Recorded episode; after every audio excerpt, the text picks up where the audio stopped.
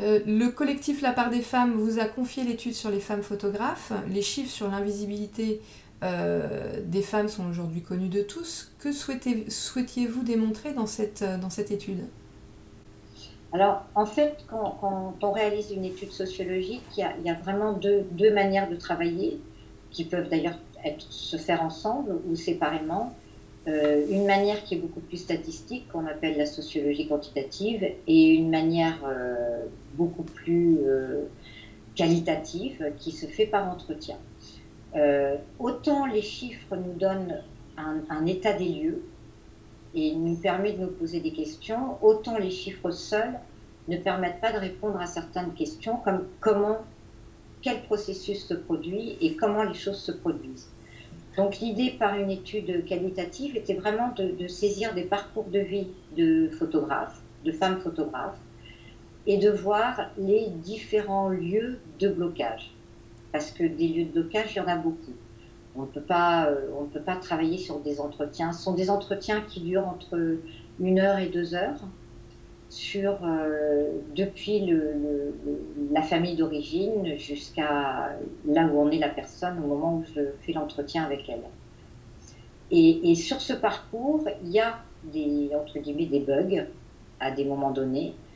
Et c'est ça qui m'intéressait d'arriver à percevoir, c'est-à-dire quels étaient les, les, lieux où les choses pouvaient se crisper, ou au contraire pouvaient être facilitées, parce que parfois, euh, il y a des femmes qui ont, dans certaines situations, je pense, de, grossesse, il y a des choses qui ont été facilitées par les galeristes. Donc, il y a des facilitations et il y a des empêchements. Et donc, je voulais voir à travers tout un parcours euh, artistique ou de photojournalisme où se situaient ces différents freins ou ces différentes avancées. Vous avez interrogé combien de femmes photographes? Alors, j'en ai rencontré 25 euh, d'âge divers. Euh, en fait, j'ai séparé un peu une partie qui avait entre 28 euh, et 38, 39 ans, 40 ans, une autre partie qui était entre 40 et 50, une autre partie entre 50 et 60, et une partie de femmes qui avaient 60 et plus, qui étaient pour certaines à la retraite, mais qui me racontaient leur parcours. Je trouvais ça intéressant de, de, se poser la question de savoir si les choses avaient évolué entre euh, ces photographes qui ont plus de 60 ans et le parcours qu'elles ont eu, et des photographes qui ont aujourd'hui 40 ans et le parcours qu'elles ont. Notamment sur la question euh, des enfants, sur la question du partage des tâches, et de voir si les choses avaient évolué ou pas. Alors justement, avec ces différentes générations, euh, ça a évolué, ça, ça a stagné, ça a régressé? Mais c'est Bon, il y, a une évidence aujourd'hui qui est que on, ne se pose plus la question de si une femme peut être photographe ou non. C'est-à-dire qu'il existe des écoles de photo, les femmes sont majoritairement maintenant dans ces écoles de photo ou ces écoles d'art. C'est autorisé, c'est bien vécu. Euh, après, sur toute la question euh, de la, notamment des enfants et de la grossesse, ça reste extrêmement compliqué parce que, bon, ça, je l'avais déjà perçu dans, l'étude que j'avais fait précédemment sur la crise du photojournalisme. Rien n'est fait pour, faciliter la, vie aux femmes qui veulent devenir mères, ça c'est une évidence. Euh, et, très souvent, on, sait depuis très longtemps que c'est à ce moment-là que les choses peuvent basculer. C'est-à-dire que comme dans le couple, il y en a un qui va gagner plus d'argent, va se mettre en place un partage des tâches qui sera que la femme sera plus vers la maison et l'homme sera plus vers gagner plus d'argent. Donc, euh, c'est compliqué si on en est encore là aujourd'hui parce que, après, il y a plus de. Enfin, dans les entretiens que j'ai faits, euh, globalement, euh, oui, les, les hommes sont capables de changer les couches d'un enfant, sont capables de donner un biberon, euh, par contre, le départ de la conjointe en reportage ou en résidence pendant 15 euh, jours, 3 semaines, euh, ça devient, ça reste extrêmement compliqué. C'est mal vécu. Ou quand elles reviennent, il y en a une qui m'avait raconté, j'avais trouvé ça très drôle parce qu'elle disait il n'y a pas eu de problème, mon, mon mari était d'accord pour que je parte, je suis partie pendant 15 jours, c'était super et tout. Mais quand je suis revenue, j'ai vraiment dû tout C'est-à-dire que à partir de l'instant où j'ai été à la maison, il, n'a plus rien fait. Il a de nouveau tout délégué. Donc voilà, c'est des, questions comme ça qui se posent. Euh. L'an dernier, vous avez publié une étude sur la santé des photojournalistes commandée par la SAFE et la SCAM et dévoilée lors du festival Visa pour l'image. Vous avez démontré la grande précarité du métier. Vous y avez d'ailleurs d'ores et déjà remarqué les inégalités entre les hommes et les femmes. Est-ce que finalement n'était-il pas logique de continuer ce premier travail en s'intéressant uniquement aux femmes photographes, qu'elles soient auteurs ou reporters? Par rapport à, cette partie, euh, euh, effectivement, sur les, différences que j'avais vues apparaître hommes-femmes, euh, c'est vrai que moi, en tant que sociologue, idéalement, j'aimerais que les études sur le genre n'existent pas. Et quand, je dis ça, c'est que je pense que exactement comme quand on fait une étude sociologique, on se préoccupe de, des données euh, concernant l'âge, des données concernant l'origine sociale. Je pense que le genre devrait faire partie intégrante de toute étude sociologique. Et que chaque fois qu'on réalise une étude sociologique, on est toujours en tête de se poser la question de est-ce que ça se passe de la même façon selon l'âge qu'on a? Est-ce que ça se passe de la même façon selon le sexe de la personne interviewée? Est-ce que ça se passe de la même façon selon l'origine sociale? Donc, comme ça ne se fait pas, euh, ben, il y a des études genre qui ont permis effectivement de mettre le doigt euh, sur un point aveugle des, études sociologiques.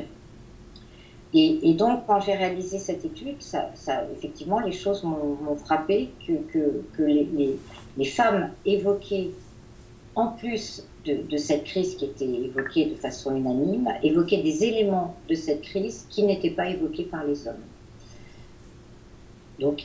Ça donne toujours envie euh, d'aller creuser, euh, d'aller creuser un peu plus.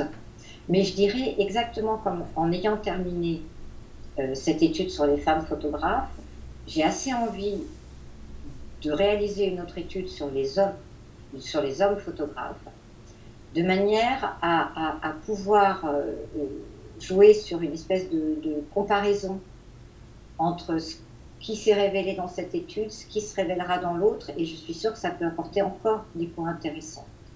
Donc, euh, donc finalement, chaque, chaque étude pose de nouvelles questions, donne envie de, trouver de nouvelles précisions. Et voilà, j'exclus pas de, de, réfléchir, notamment sur cette question de, de par exemple, de la famille d'origine, où on s'aperçoit que les, les mères ont très peur que leurs filles deviennent artistes parce que les mères font partie de cette génération qui ont gagné une autonomie en ayant un salaire, et elles ont très peur que leurs filles perdent cette autonomie et deviennent dépendantes de leur conjoint si elles sont travailleuses indépendantes, artistes ou, ou, auteurs. Et, donc, la question évidemment que je me suis posée, c'est est-ce que l'attitude est la même avec les garçons, vis-à-vis -vis des garçons, ou est-ce que cette attitude est vraiment réservée aux filles? Et ça, je peux supputer que l'attitude n'est pas la même, mais ça mérite une étude, pour, euh, une étude sociologique pour voir si c'est une réalité ou une hypothèse. Alors, euh, parmi les, femmes interrogées, euh, elles viennent de tout horizon. Est-ce qu'il y a un secteur où les femmes subissent encore plus de discrimination? Alors, au niveau du photojournalisme, euh, je pense quand même que c'est tout doucement en train de changer, notamment simplement parce que le photojournalisme change, c'est-à-dire que la frontière entre le, reporter et l'auteur est une frontière qui est quand même en train en ce moment de, disparaître.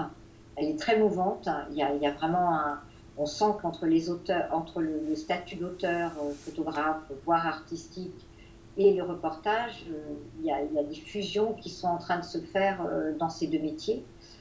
Donc, donc je pense que le photojournalisme est en train de changer, donc forcément la place des femmes va aussi changer euh, à l'intérieur de ce photojournalisme, qui est beaucoup moins, même s'il y a encore un photojournaliste de, du reporter, euh, hirsute, avec son sac sur le dos, avec les vestes à poche, enfin la, on imagine la caricature du, grand reporter. Hmm. En plus d'être sociologue, vous êtes euh, aussi photographe, donc vous avez euh, vous-même une vision de l'intérieur, mais euh, entre le début et la fin de cette étude, est-ce que vous avez été surprise de ce que vous avez appris, découvert au cours de ces témoignages et même des choses que vous vous-même ignoriez? Alors, je ne peux pas vraiment dire que, que, je les ignorais, mais il y a des choses quand même qui me sont apparues de façon criante. Et, notamment, pour moi, ça reste un, grand questionnement. Et ça, c'est lié aux deux études que j'ai faites, si je les mets en perspective. Quand j'ai réalisé l'étude sur les photojournalistes, je me suis aperçue, on, connaît un peu les, réactions qu'il y a face aux discriminations, mais on, les percevait très clairement. C'est-à-dire que, par exemple, un photojournaliste qui n'est plus appelé par une rédaction euh, commence par euh, avoir des doutes sur son travail, se poser des questions, être mal à l'aise, euh, à la fois être en colère et à la fois avoir peur de dire quelque chose, donc quelque part de faire profil bas par peur qu'on ne lui donne même plus le peu de travail qu'on lui commande. Donc on, voit qu'il y a des réactions qui sont assez identifiées face aux discriminations.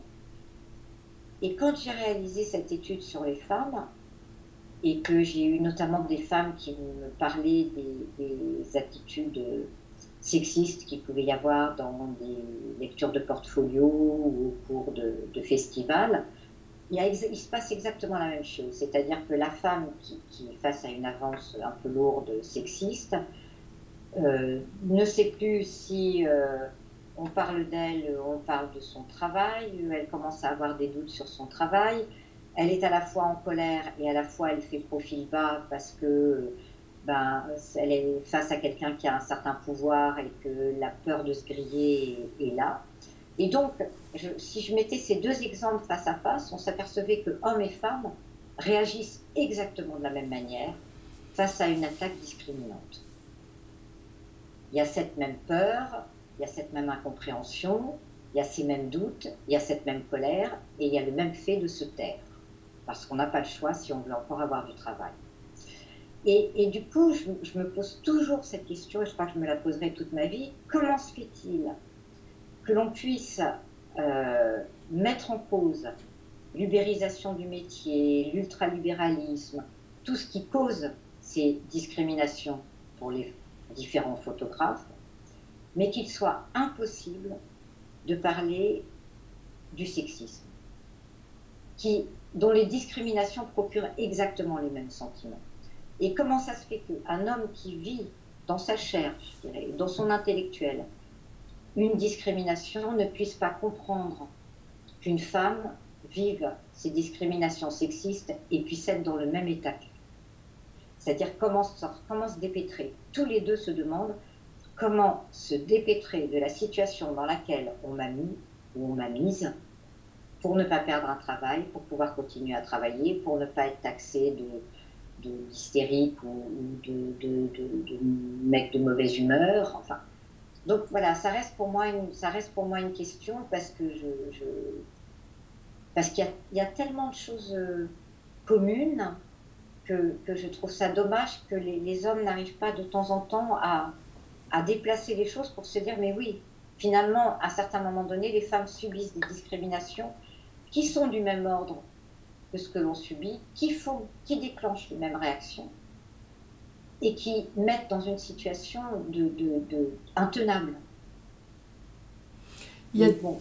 il y a des femmes également qui, euh, qui travaillent dans, dans le milieu de la photographie et qui, euh, qui ne font pas travailler les femmes photographes. Donc, euh, elles ont, elles aussi, alors qu'elles se sont des femmes,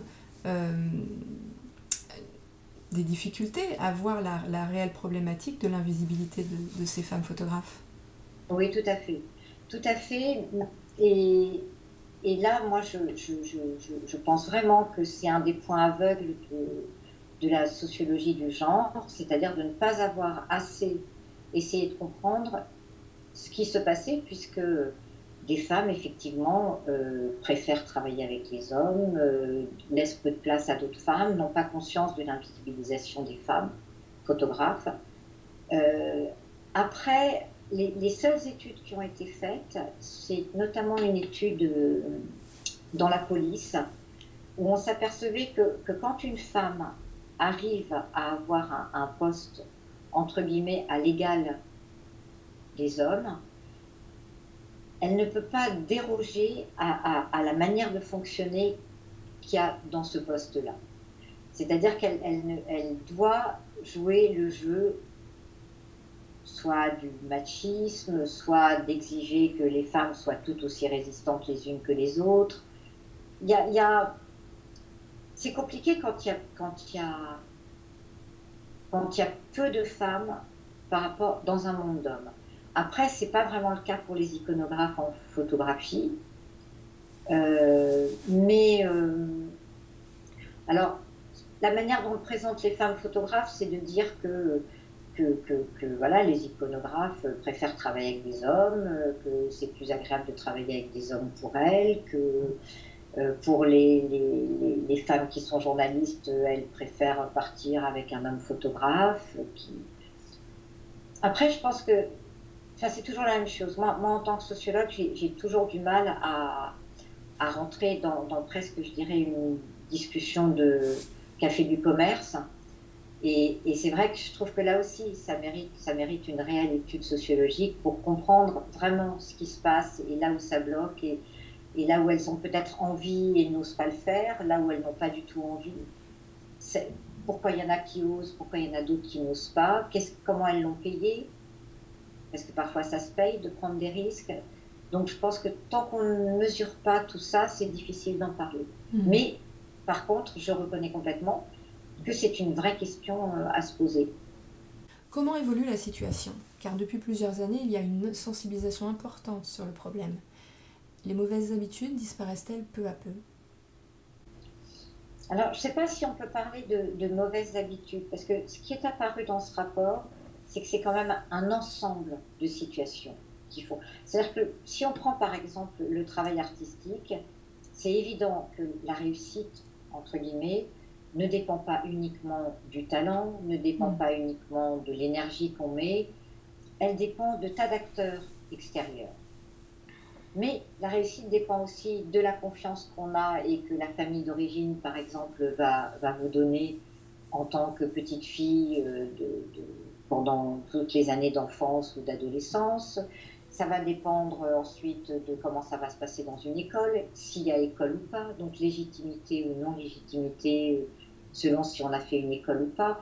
C'est-à-dire que c'est tout au long de la vie que se construit euh, la possibilité de mener à bien son parcours de photographe. Et, du coup, euh, c'est évident qu'il existe encore un, plafond de verre, il y a des choses qui sont là. Euh, c'est évident que la grossesse pénalise et le fait d'avoir des enfants pénalise encore les femmes, mais c'est un tout c'est un tout qui, fait qu'à un moment donné, euh, on, y arrive, on n'y arrive pas. Et, il y a ce qu'il y a à l'intérieur de soi, il y a ce qu'on vous a donné, il y a ce que vous produisez, il y a la manière dont, on, vous, vous, visibilise et on vous expose. Donc c'est tout cet ensemble qui fait qu'on arrive à un moment donné à quelque chose. Et je trouve que l'ensemble du parcours des femmes est encore très, lourd, très laborieux. Qu'est-ce qu'on peut retenir justement de, cette étude et de tous ces témoignages? Alors, peut-être parce que j'ai une tendance à être optimiste, moi ce que je retiens, c'est une formidable vitalité. C'est-à-dire qu'il y, a évidemment de une immense fatigue, il y a du désespoir, il y a des envies d'abandonner, mais il y a aussi une capacité absolument incroyable à ne jamais lâcher et à tenir le fil et à continuer et à toujours s'adapter. Et voilà, c'est peut-être le mot adaptation qui pour moi est le plus fort dans ces parcours de femmes. C'est-à-dire que quelles que soient les situations, elles arrivent à s'adapter. Et ça, je trouve ça, moi, enfin, je, je, dirais presque que ça me met de bonne humeur. C'est quelque chose, je trouve, qui est plein d'espoir, qui est joyeux, qui est plein de vie. Même si euh, euh, je sais bien à chaque fois qu'elle me parlait, Yana, Yana c'était au risque à des moments donnés de mettre leur santé en danger, c'est-à-dire de se lever à 4h30 du matin pour euh, faire leur travail photographique avant de se lever, de s'occuper du gamin, de l'emmener à l'école et ensuite de partir travailler parce que c'est vrai que maintenant les femmes doivent concilier euh, à la fois un travail alimentaire souvent, un travail artistique, euh, les enfants et que ça devient extrêmement lourd. de plus en plus lourd. Donc c'est pour ça que fondamentalement, au niveau de la société, je ne suis pas très optimiste parce que plus on va vers une société ubérisée, plus on ira vers une société où les femmes devront cumuler trois vies. Ce n'est plus la, double activité, ce sera la triple activité. Donc là-dessus, je suis fondamentalement pessimiste. Euh, par contre, sur l'énergie que déploient les femmes et leur capacité, mais là aussi, parce que je pense à ça, le dernier coup dur qu'elles rencontrent, c'est qu'une fois qu'elles ont eu leurs enfants, qu'elles se rapprochent de la retraite et qu'elles ont enfin du temps, on est dans une euh, société qui veut que si à 40 ans on ne soit pas un artiste reconnu ou un grand reporter reconnu, c'est foutu. Donc, quelque part, au moment où, ces femmes qui ont réussi à tenir le fil, à ne jamais arrêter de faire de la photographie, commencent à pouvoir avoir le temps, la tête pour travailler, il y a des résidences qu'elles ne peuvent plus faire, il y a des concours qu'elles ne peuvent plus faire, et elles se retrouvent sur la touche, alors que leur vie commence à ce moment-là, leur vie artistique ou leur vie. Donc, donc là, je trouve que c'est l'ultime, euh, l'ultime coup dur qu'elles rencontrent dans leur parcours photographique. Alors, euh, on vit une crise sanitaire euh, assez inédite hein, depuis le mois de mars. est-ce que est-ce que cette crise a-t-elle peut-elle en tout cas jouer en faveur des femmes, photographes ou justement à l'inverse euh, leur desservir complètement? Euh, ben là, j'avoue que moi, je suis pas, je suis pas très très optimiste sur ce qui va se passer pour, pour les femmes photographes. Et d'ailleurs pour beaucoup de femmes, hein, pas que les femmes photographes, parce que ce qu'on a vu se mettre en place euh, en télétravail, notamment, c'est quelque chose qui, qui, qui, du coup, retirait, euh, retirait aux femmes même cette possibilité à un moment donné d'un temps sans les enfants. Alors, c'est vrai les enfants n'allaient plus à l'école. Bon, on peut espérer que les enfants retournent un jour à l'école, mais on peut aussi se dire que euh, on va aller de plus en plus vers un téléenseignement et que ce téléenseignement euh, va une fois de plus faire reposer sur les épaules des femmes tout un travail euh, à la maison, en plus de ce qu'elles avaient déjà par rapport aux devoirs, par rapport à des choses comme ça. Donc, je, à la fois, je, pense que les femmes ont une capacité à, à, être chez elles et à s'organiser pour travailler, mais pas si on leur, on leur en rajoute encore plus euh, à faire à la maison. Mais là, là je pense que là, ça mérite. Euh, ne serait-ce que ça, je trouve qu'on devrait s'interroger sur. Euh, euh, il y a eu beaucoup de photos prises pendant le confinement, de voir déjà euh, quelles sont les photos qui sont montrées. Est-ce que ce sont les photos des hommes, est-ce que ce sont les photos des femmes? Ensuite, de savoir quelles photos ont fait les femmes, c'est-à-dire est-ce que les femmes étaient suffisamment à l'aise pour faire de la photo quand elles partaient pendant une heure dans la rue? moi, j'ai quand même entendu des femmes photographes dire que c'était elles n'étaient pas toujours à l'aise d'être seules dans la rue et qu'elles euh, sentaient bien que s'il y avait un problème et qu'elles appelaient au secours, il n'y aurait pas grand monde qui pourrait venir euh, les aider. Donc, est-ce que les photos qui ont été prises dans la rue sont plus des photos qui ont été prises par des hommes que par des femmes? Est-ce que les hommes, au contraire, ne se sont pas saisis de cette situation euh, extraordinaire de l'intimité pour se mettre à faire des photos dans l'intimité, puisqu'ils étaient bloqués à la maison et que c'est leurs travaux qui vont être montrés plus que ceux des femmes. Je ne sais pas, mais c'est vrai qu'on peut s'interroger et ce serait intéressant de regarder quelle va être cette production photographique qui sort et qui est montrée, qui est exposée, qui est montrée, qui est publiée. Euh, est-ce que c'est une production plutôt masculine, plutôt féminine? Et quelle est la production féminine? Quelle est la production masculine? Donc à voir dans les prochains mois. Tout à fait. Merci beaucoup Irène. Ben, merci.